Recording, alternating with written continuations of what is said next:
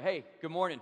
It's great to see everybody. Hope you all are doing well this morning. Man, I, I don't know about you, but I'm still uh, just living off of the joy and the excitement from last week. If you weren't with us, last week we had a chance to celebrate our 90th anniversary here as a church, and it was a wonderful day and a wonderful opportunity for us to celebrate. Yeah, absolutely.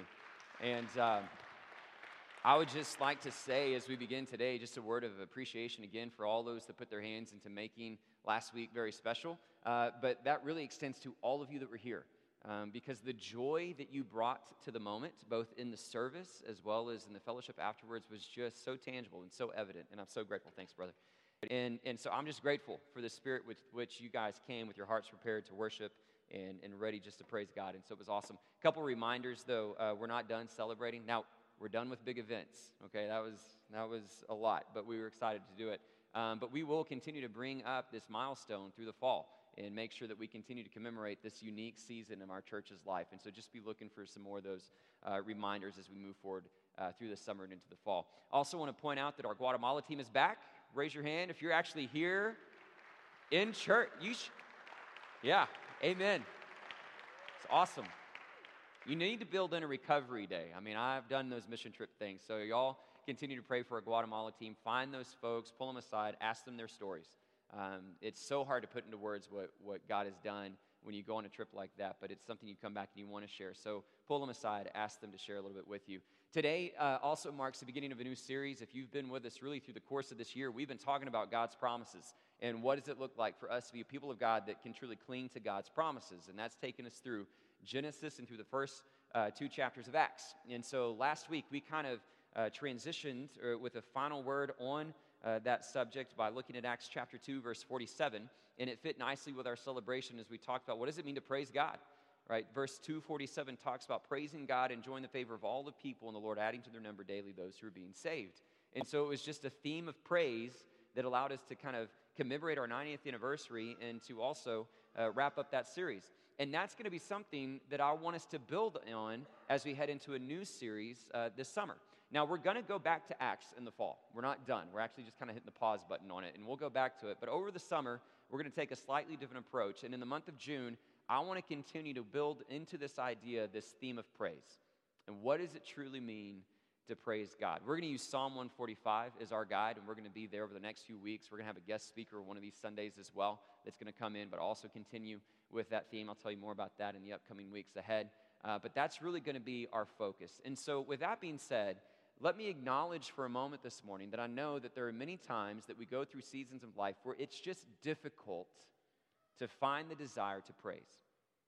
Obstacles that we face. Right? Maybe, maybe you come into the sanctuary this morning with some of those obstacles heavy on your heart. You, you come in with a certain uh, grief. Maybe there's a certain stress that you're carrying, certain things that you're worried about.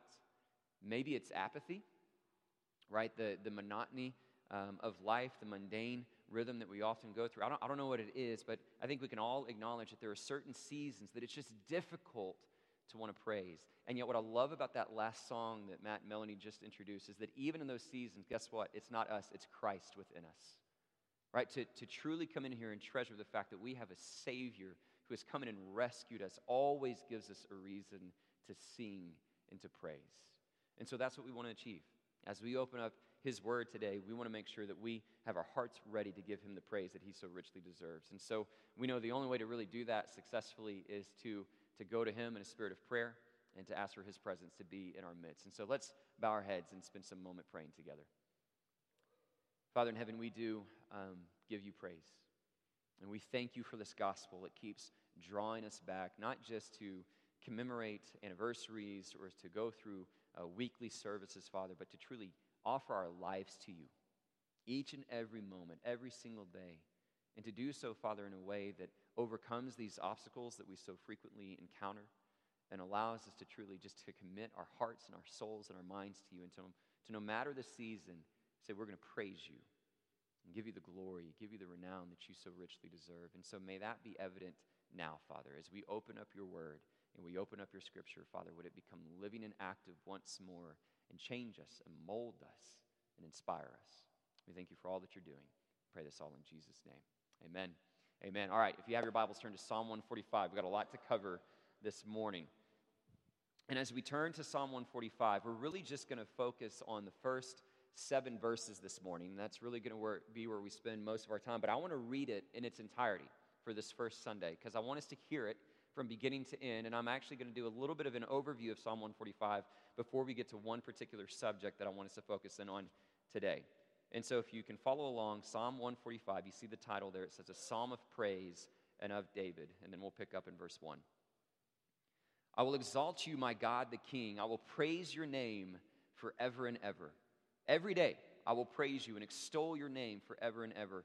Great is the Lord, most worthy of praise. His greatness no one can fathom. One generation commends your works to another. They tell of your mighty acts, they speak of the glorious splendor of your majesty. I'll meditate on your wonderful works. They'll tell of the power of your awesome works, and I'll proclaim your great deeds. They celebrate your abundant goodness and joyfully sing of your righteousness. The Lord is gracious, compassionate, slow to anger, rich in love. The Lord is good to all. He has compassion on all he has made. All your works praise you, Lord. Your faithful people extol you. They tell of the glory of your kingdom and speak of your might, so that all people may know of your mighty acts and the glorious splendor of your kingdom. Your kingdom is an everlasting kingdom. Your dominion endures through all generations. The Lord is trustworthy in all he promises and faithful in all he does. The Lord upholds all who fall and lifts up all who are bowed down. The eyes of all look to you, and you give them their food at the proper time. You open your hand and satisfy the desires of every living thing. The Lord is righteous in all his ways and faithful in all he does. The Lord is near to all who call on him and all who call on him in truth. He fulfills the desires of those who fear him. He hears their cry and saves them. The Lord watches over all who love him, but all the wicked he will destroy. My mouth will speak in praise of the Lord. Let every creature praise his holy name forever and ever. Amen. Amen. So many different things about Psalm 145 that we're going to be tackling over the next couple of weeks. Let me provide a little bit of an introduction today and an, overview of what it is that we've just read. Uh, there's a dominant theme to Psalm 145. Did you catch it? Praise, right? Um, praise from beginning to end. It's even in the title, correct? And then you see it mentioned again at the end. And so it kind of serves as this bookend. And then you have all these additional terms and words that tie that theme together from beginning to end. And so, part of what I want to do as an introduction is to continue to make sure we give thoughtful consideration to what do we mean when we use this word praise. Now, we gave some thought to that last week, but we did so more from the perspective of the New Testament, calling to mind some of the different examples that we see in the New Testament scriptures. But what do we see when we look at it from an Old Testament perspective? One of the things that you see with this particular word when it's, when it's offered up in Hebrew is that it's attached to a particular posture. All right, there's, there's actually a connection to the root word that also is used for the word to kneel. And that's a really interesting picture that I want us to have in mind, but it makes sense, right? Because when you kneel before someone or something, you're doing this to convey a message of humility or worship, right? Think about the opening line, right? Give you praise to my God, my King, right? That's how we're referring to God in this particular psalm. What do you do before a king? You kneel. It's acknowledging the sovereignty, acknowledging the excellencies of this king that, that demands our worship, demands our devotion. And so you have this posture of praise that is, that is associated with kneeling. And so throughout this psalm, you have all these different words that also kind of complement our understanding of what praise really means. So, one of the words that I want us to, to call to mind in these first seven verses today is this word extol. I love the way that this complements the idea of praise. So, extol is the same concept of praise, but here there's a specific nuance that also speaks to having confidence. Confidence in who God is, an assurance, a belief. Right? In that confidence, that praise is to be expressed through joy, through delight. And so when we talk about extolling our God, when we talk about extolling our King, what we're talking about is that we have this confidence, we have this belief, we have this assurance that leads towards a joyful disposition. And I love that picture. Because part of what we need to embrace when we come in here and seek to praise someone is we need to see that, that God is not just some concept. We're not coming in here just to adhere to some ritual. We extol him for who he is. And praise is not contingent upon just believing God's going to do what I want him to do for me, but that I'm actually going to trust. I'm going to believe, I'm going to have confidence in that what He wants to do is actually good for me, even if I don't see it. And I love that picture. And so, an opening question, whenever you open up a psalm like Psalm 145, is Is my life reflective of praise? Do I truly demonstrate this sort of confidence? Do I truly carry myself in this sort of posture? So, so if we were to say there's an absence of joy in our life, right? If there's an absence of praise, a lot of that means that, that there's an absence of joy. And that absence of joy often stems from the fact that maybe we don't have the confidence and the belief in God that we should, right? To truly trust in these promises, right? Doesn't mean that life is going to be easy, but it does mean that no matter the season or circumstance, we can trust Him and still find reason to be joyful. Now, the other thing that you see carry yourself through the psalm or carry us through the psalm is that most of these calls to praise are offered in plural. Right? So it's not really just designed for us to read it and think of it from an individual viewpoint. This isn't just your own personal practice. This is a call to a congregation. It's a call to a community. And I love that picture for us as a church. Right? That I want us to be a church that's known for its confidence in who God is. Right? That we come here as, as a people, as brothers and sisters.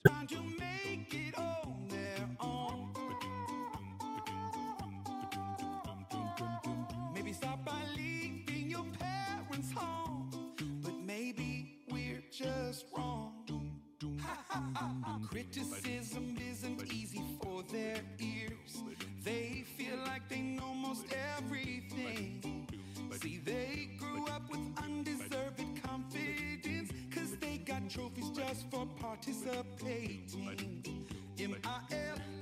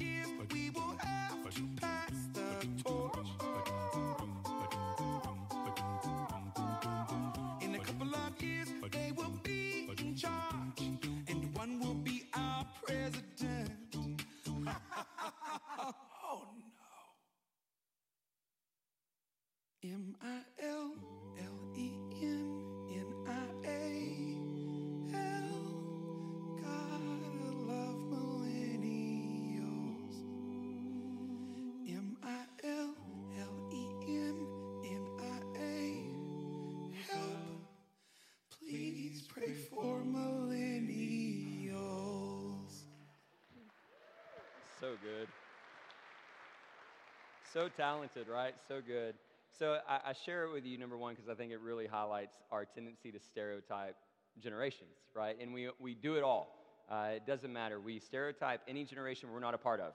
And if it's the one we're not a part of, it's typically negative stereotypes, but if it's ours, it's positive stereotypes. And so you can kind of see that in that video. But I also love the progression, right? Because the progression is we have these stereotypes, and then we realize, hey, there's going to be a moment where we pass the torch. And this generation is going to be in charge. And so actually, we need to move beyond stereotypes, and we need to love and we need to pray for these generations. And, and I love that message, and that's kind of a theme that I want us to use to really explore how do we live out Psalm 145, verse 4. And, and so think of it this way um, you, you think about these stereotypes, and the reason that they emerge is because we have these shared spaces now. In all these different generations we've highlighted, we have shared spaces in our homes, we have shared spaces in our workplaces, in our church. And, and all of a sudden, we see these differences, and, and we see conflict, we see tension. And so we develop these stereotypes. And we begin to realize, man, it's not as easy to connect and relate from one generation to another as I maybe thought. And so, where does this conflict come from? If we're really going to be able to live out Psalm 145, verse 4, we have to first address how do I deal with this tension in some of these gaps that we feel between these generations? And so I've thought long and hard, like, how do we, how do we work through that? How do we diagnose that? And, and this is what I see subconsciously. I don't even know that we, we practically do this, but, but here's what I see is that there's not really a generational issue, there's a human issue. Right? And the human issue is that we don't really like to have anything in life remind us of our own frailty. Right? It's just instinctive.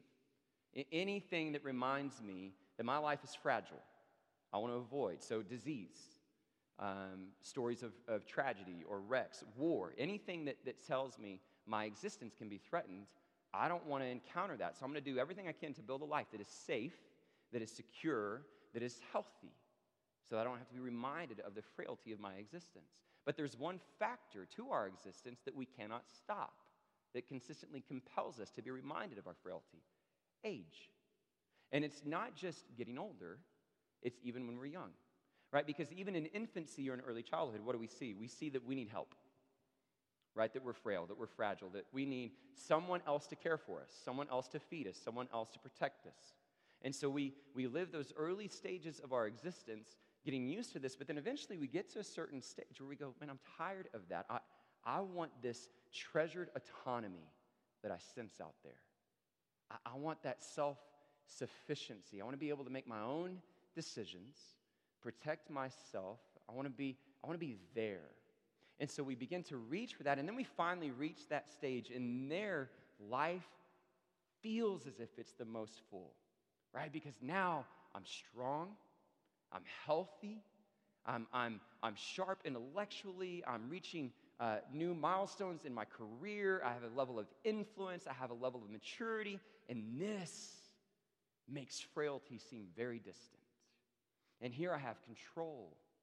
Here I have power. Here I have something that continually affirms my importance and my relevance. And so this is where we want to stay. And then all of a sudden, we start looking, and younger folks are joining us in this autonomy.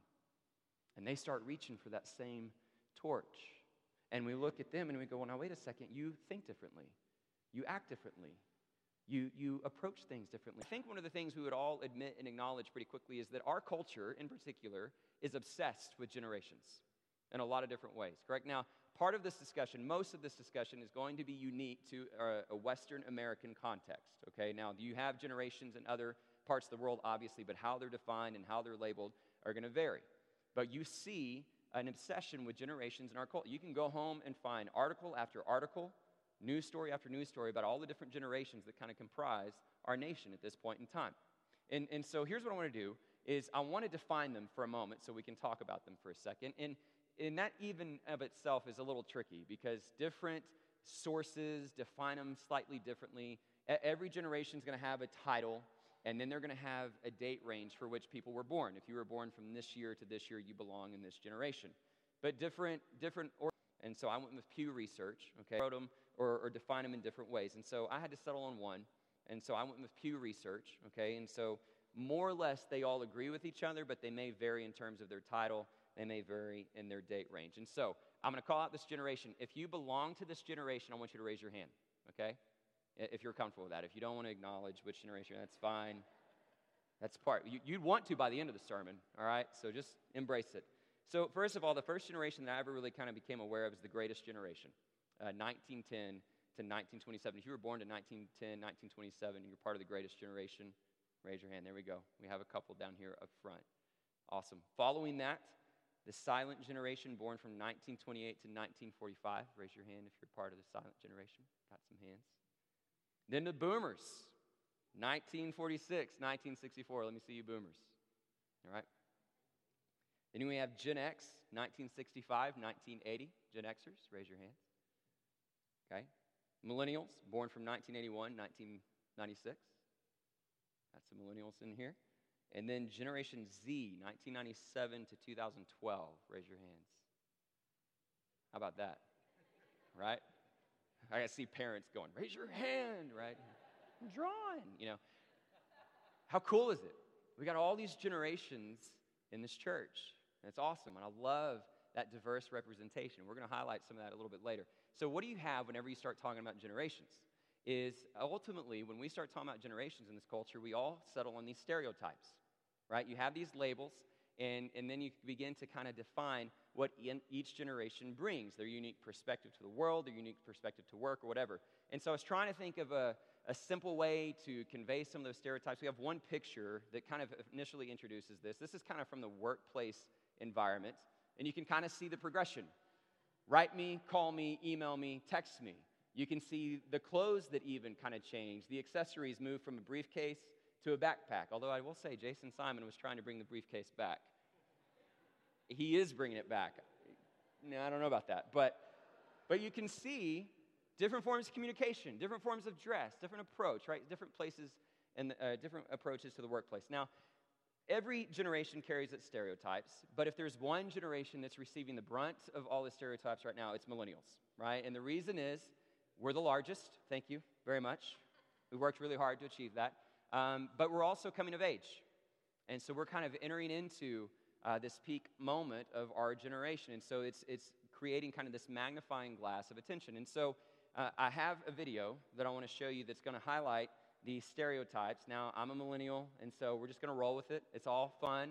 And, and, it's, and the reason I'm showing this video is because it actually helps create an arc of where I want to go for the rest of the message, okay? But let's have fun for a little bit, about three minutes.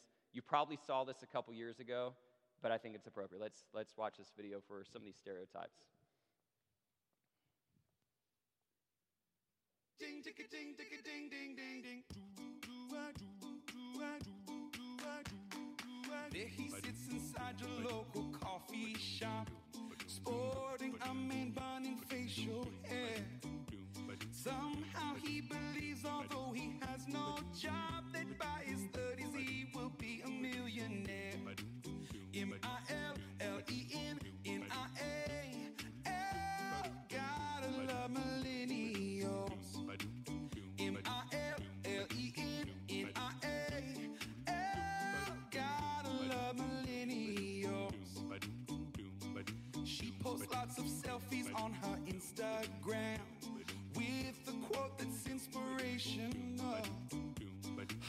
to change the world while wearing yoga pants, armed with her dreams and knowledge of essential oils.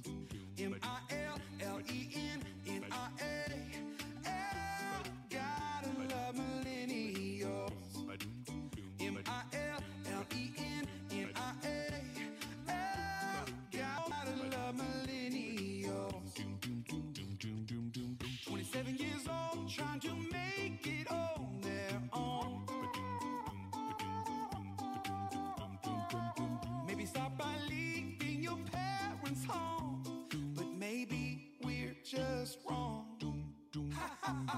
Criticism isn't easy for their ears. They feel like they know most everything. See, they grew up with undeserved confidence, cause they got trophies just for participating.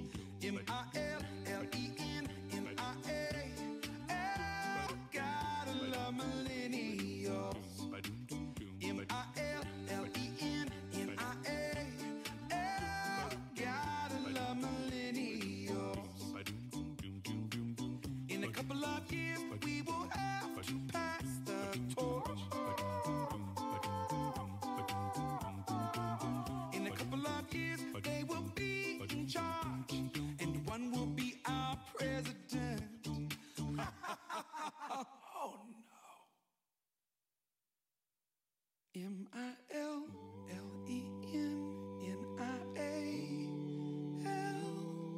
Gotta love millennials. M I L L E N N I A. Help. Please pray for millennials. So good. So talented, right? So good. So I, I share it with you, number one, because I think it really highlights our tendency to stereotype generations, right? And we, we do it all. Uh, it doesn't matter. We stereotype any generation we're not a part of. And if it's the one we're not a part of, it's typically negative stereotypes. But if it's ours, it's positive stereotypes. And so you can kind of see that in that video. But I also love the progression, right? Because the progression is we have these stereotypes, and then we realize, hey, there's going to be a moment where we pass the torch. And this generation is going to be in charge. And so actually, we need to move beyond stereotypes, and we need to love and we need to pray for these generations. And, and I love that message, and that's kind of a theme that I want us to use to really explore how do we live out Psalm 145, verse 4. And, and so think of it this way um, you, you think about these stereotypes, and the reason that they emerge is because we have these shared spaces now. In all these different generations we've highlighted, we have shared spaces in our homes, we have shared spaces in our workplaces, in our church. And, and all of a sudden, we see these differences, and, and we see conflict, we see tension. And so we develop these stereotypes. And we begin to realize, man, it's not as easy to connect and relate from one generation to another as I maybe thought. And so, where does this conflict come from? If we're really going to be able to live out Psalm 145, verse 4, we have to first address how do I deal with this tension in some of these gaps that we feel between these generations? And so I've thought long and hard, like, how do we, how do we work through that? How do we diagnose that? And, and this is what I see subconsciously. I don't even know that we, we practically do this, but, but here's what I see is that there's not really a generational issue, there's a human issue. Right? And the human issue is that we don't really like to have anything in life remind us of our own frailty. Right? It's just instinctive. Anything that reminds me that my life is fragile, I want to avoid. So, disease, um, stories of, of tragedy or wrecks, war, anything that, that tells me my existence can be threatened, I don't want to encounter that. So, I'm going to do everything I can to build a life that is safe, that is secure, that is healthy, so I don't have to be reminded of the frailty of my existence. But there's one factor to our existence that we cannot stop, that consistently compels us to be reminded of our frailty age. And it's not just getting older, it's even when we're young, right? Because even in infancy or in early childhood, what do we see? We see that we need help, right? That we're frail, that we're fragile, that we need someone else to care for us, someone else to feed us, someone else to protect us.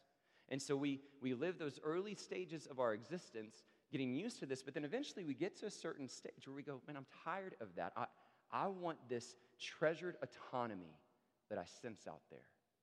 I, I want that self sufficiency. I want to be able to make my own decisions, protect myself. I want to be, I want to be there. And so we begin to reach for that, and then we finally reach that stage, and there life feels as if it's the most full, right? Because now I'm strong, I'm healthy, I'm, I'm, I'm sharp intellectually, I'm reaching uh, new milestones in my career, I have a level of influence, I have a level of maturity, and this makes frailty seem very distant. And here I have control. Here I have power. Here I have something that continually affirms my importance and my relevance. And so this is where we want to stay. And then all of a sudden, we start looking, and younger folks are joining us in this autonomy. And they start reaching for that same torch. And we look at them and we go, well, now wait a second, you think differently. You act differently. You, you approach things differently. And so if I'm going to have to hand this torch off, I don't know that I want to hand it to you. And the other reason I don't really want to hand it over is because I know it's on the other side. It means I'm getting to a place where I'm not as strong, not as healthy, not as sharp, and my voice begins to seem to be diminishing in its importance, which means I'm closer to the end. And frailty is much more of a reality over here. So I'm going to do everything I can to grab a hold of it and stay right here. And it creates this tension. Now, society adds to it. That's the human condition. Here's what society does society, in particular for us, loves and celebrates youth and diminishes the elderly in a lot of different ways. Right? And, and I'm not talking about just with a broad stroke. I know there are always exceptions, but think about it. Think about how we celebrate youth. One is by appearance. Think about how desperately we seek to look like we belong in that season of life with that treasured autonomy. When we're young, we try to look older. So we dress a certain way, can't wait to put on makeup or have different trends and demonstrate look at how mature I am and get that information. And then we begin to get on the other side of it and we try to look younger. $16.5 billion a year on cosmetic surgery because we want to resist looking older. You ever looked at those pictures of 50 now versus what the age 50 looked like back then? It's amazing how much we try to continue to look younger because our society values youth. Think about how we idolize it in so many ways. Constantly highlighting what young children can do. It's not enough to have American Ninja Warrior, we need American Ninja Warrior Junior. Right? We, we need not just the voice, the voice junior, chopped junior, over and over again. And we just marvel. Look at that, they're only 13. Wow. And so now we start parenting that way. Right? We, we start forcing our children to grow up because we want them to have this significance. We want them to have this influence. And so we have children now that have numerous sports year round, numerous activities year round, numerous instruments year round, all while they can achieve academic success, social success, and they're not even 10. And we just try to force them into this adulthood. And the thing about how we feel about the other end of the spectrum. aging. It's interesting to think about. In fact, uh, it's really uh, prolific, or I guess what's the word I'm looking for? It's really noticeable as a former missions pastor and traveling to different cultures and seeing how the elderly are viewed and how different it is here. Uh, one of uh, the missions classes I was in several years ago, there was a guest speaker that came in and she talked about her own experiences with that. And she said, you know, one of the hardest things to explain to people of another culture is nursing homes. And, and I want to be uh, sensitive to this. I fully acknowledge that there are many situations and, scenarios where that's necessary and good and better for people to receive that care. This is in no way an indictment on some of those choices, and many people choose that for themselves. But it still makes a statement about our culture. Because in many other cultures, when you reach that age, you, you stay with the family, you stay in the home. You're still a valuable and integral voice. And in many respects, we see an aging population seclude to themselves, wondering, who cares what I have to say? And so, of course, we try to cling to that middle dynamic, that treasured voice of autonomy. And all of a sudden, we have this, this tension that exists between these generations because only so many people can hold that, that torch of control and change and influence at one point in time. Now, you add another level of complexity when you start thinking about world events, technology. Because now we go through these cycles of life and we have different experiences. Absolutely. You go through the Great Depression and a world war, I have no clue what that's like. Zero. To know what you have to do to overcome, what you had to, and how that's going to shape your understanding of life, of country, of family. No clue. You think about people that endured the reality of possibly being drafted. You think about growing up with terrorism. Think about our young children now that are not just growing up with fire drills, but lockdown drills. You think that's not shaping their worldview? Think about technology. I can sit down with somebody in our youth department and say, Yeah, I know what it's like to be a teenager.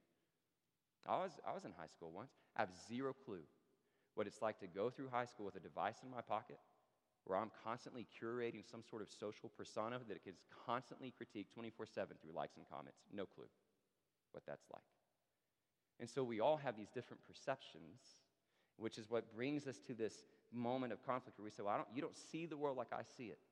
And so it's way harder to connect meaningfully amongst generations than what we often consider. And, and the problem is that it's not just confined to society, right? We see it in church.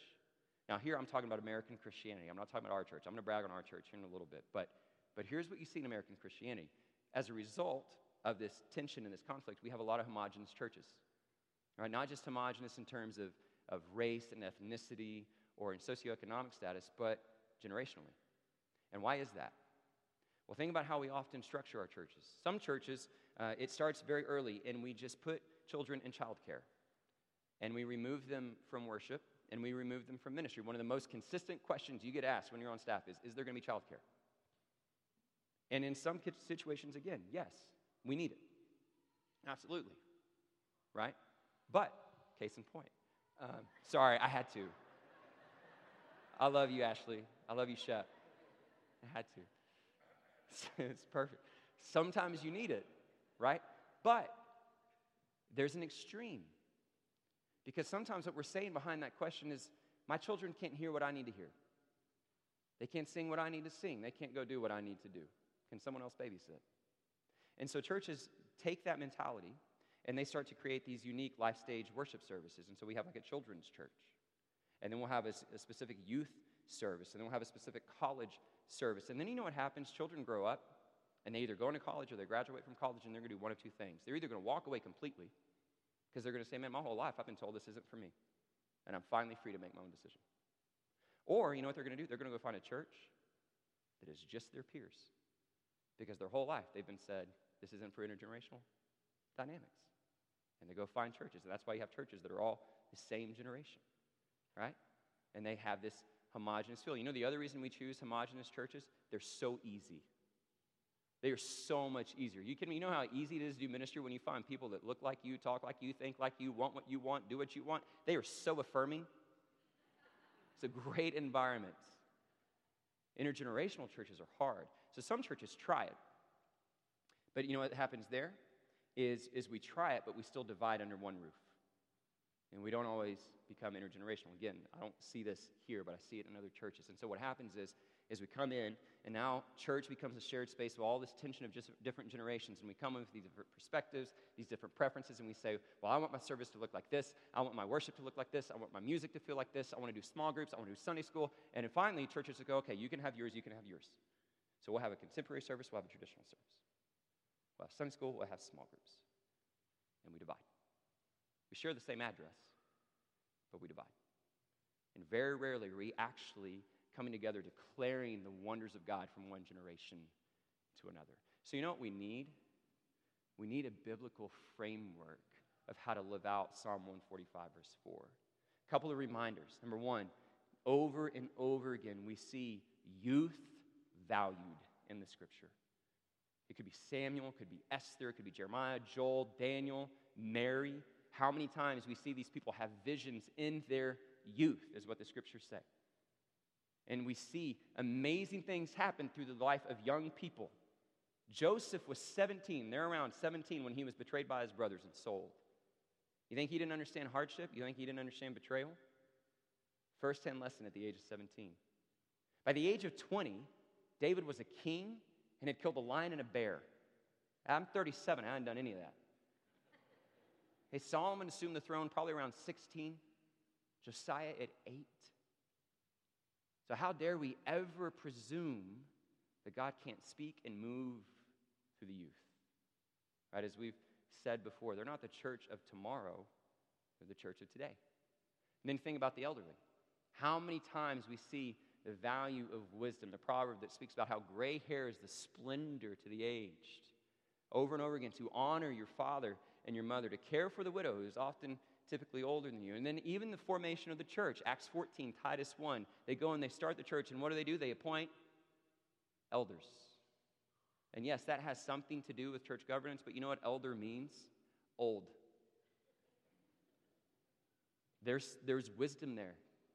Hey, we're going to entrust this leadership to people who have a certain life experience. So the Bible affirms both. There's not a preferred season of life. Look at Timothy, probably my favorite example. So, where does Timothy learn his faith? His mother and his grandmother. Multi generational. And then he comes of age, and Paul is teaching him, giving him instructions. And then in chapter three, he says, Hey, these are the instructions you need to pass on to God's household here. I'm entrusting you with this leadership. So, guess what? Don't let anyone look down on you because you are young set an example life, speech, purity. And it's almost as if Paul can anticipate the conflict and the challenges. And so in chapter 5, you know what he tells him? He says, Listen, don't rebuke an older man harshly, exhort him as if he were your father, older women as if your mother, the other young men and young women as brothers and sisters.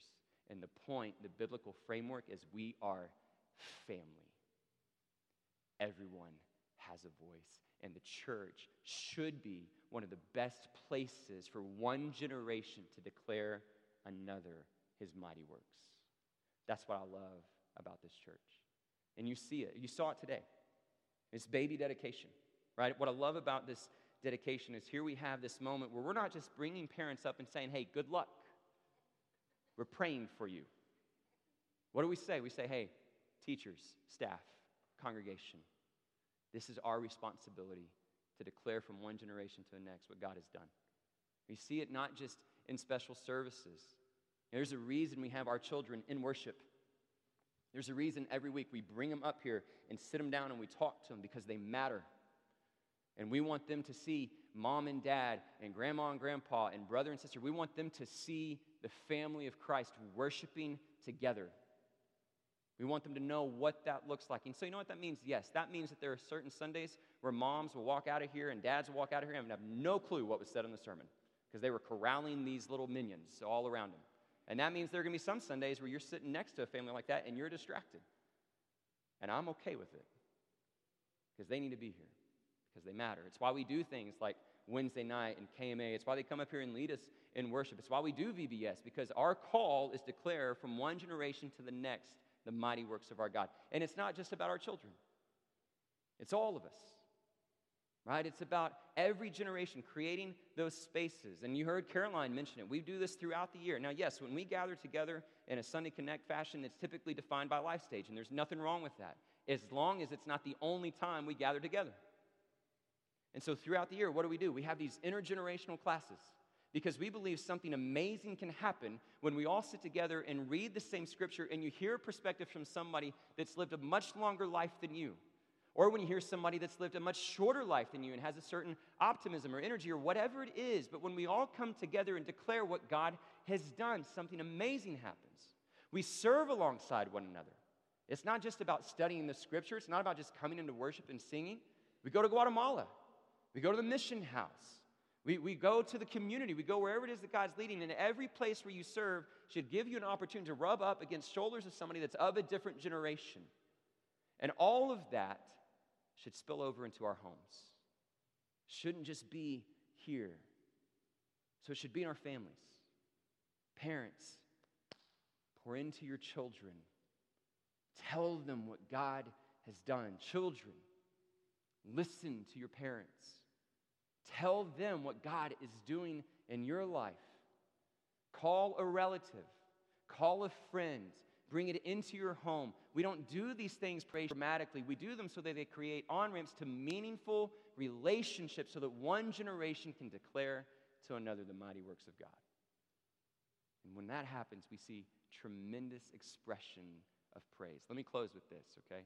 An application and then just a quick reminder. Here's what I'm going to challenge you to do. Here's what's cool about Psalm 145. Psalm 145, ultimately, in the custom of Judaic life, was read three times a day. It was believed that if you recited Psalm 145 three times a day, then you belonged in the world that was to come. And so they would do it twice in the morning and once in the evening. So here's what I'm going to ask you to do I'm going to ask you not necessarily to recite Psalm 145, but three times a day, declare praise. In those final words, you have this word proclaim, and that means to actually count. Imagine if you took some time this month and wrote out all the different ways you've seen God work in your life, and you actually counted them. What kind of list would that look like? And, and then this word is complemented with the word celebrate. And that word means to, to pour forth, it actually means to speak profusely. So if we had this list and we counted the records of, of rights that God has done for us and all these ways that we've seen his work in our life, we had this list and we couldn't help but speak of it. Man, three times a day for us to gather together with somebody of a different generation, say, let me tell you what God has done. Do it in your homes, do it with friends. That's what I'm going to challenge you. You get extra credit if you actually do Psalm 145 three times a day. But at the very least, gather together and declare from one generation to the next what God has done. And that's where I want to leave us. That's the word of admonition. Let me remind you again what this looks like. It's not just gathering together and trying to persuade, someone to your point of view. Well, here's how we see it, and here's why. Here's what I think is right. No, our focus is on Christ. Our focus is on his rescue. Our focus is on this gospel, stories that point us to the promises of God so that we can all declare from one generation to the next yes, He is faithful. We come together and we speak of His glorious splendor. We have stories of His majesty. We meditate on His wonderful works. We come from one generation to the next and we tell of His power. We proclaim his great deeds. We celebrate his abundant goodness and we joyfully sing of his righteousness. And if we start doing that, then we will be a church that has that confidence, that comes in a posture of humility and joy, and truly begins to see the benefit of being able to be a church where one generation declares to another the wonders of our God. We'll be a church that knows what it means to praise God from all generations. Let's pray. Father in heaven, we love you, and we're grateful for the ways in which you lead us, the ways in which you guide us. We thank you for every generation that represents itself in this room. We acknowledge, God, that there are so many obstacles that we often face that prevent us from truly engaging in a meaningful way, in a personable way. And so we pray that you would help us through those obstacles and help us continue to truly just listen to each other but more than that, Father, to, to call to our attention, to call to our mind the many ways that you save us, and that you would pour out within us our desire to declare from other generations and two other generations what you are doing and what you have done. And Father, let that be uh, the, the, the seed. Father, let that be the soil that permeates this congregation and allows us to be a church that truly gives you the praise that you deserve, that we're a people that would exalt you and extol you in all situations and in all seasons. Father, we thank you for this time. We pray all these things in Jesus' precious and holy name. Amen. Amen. Well, I want to offer a quick word of invitation, as is often the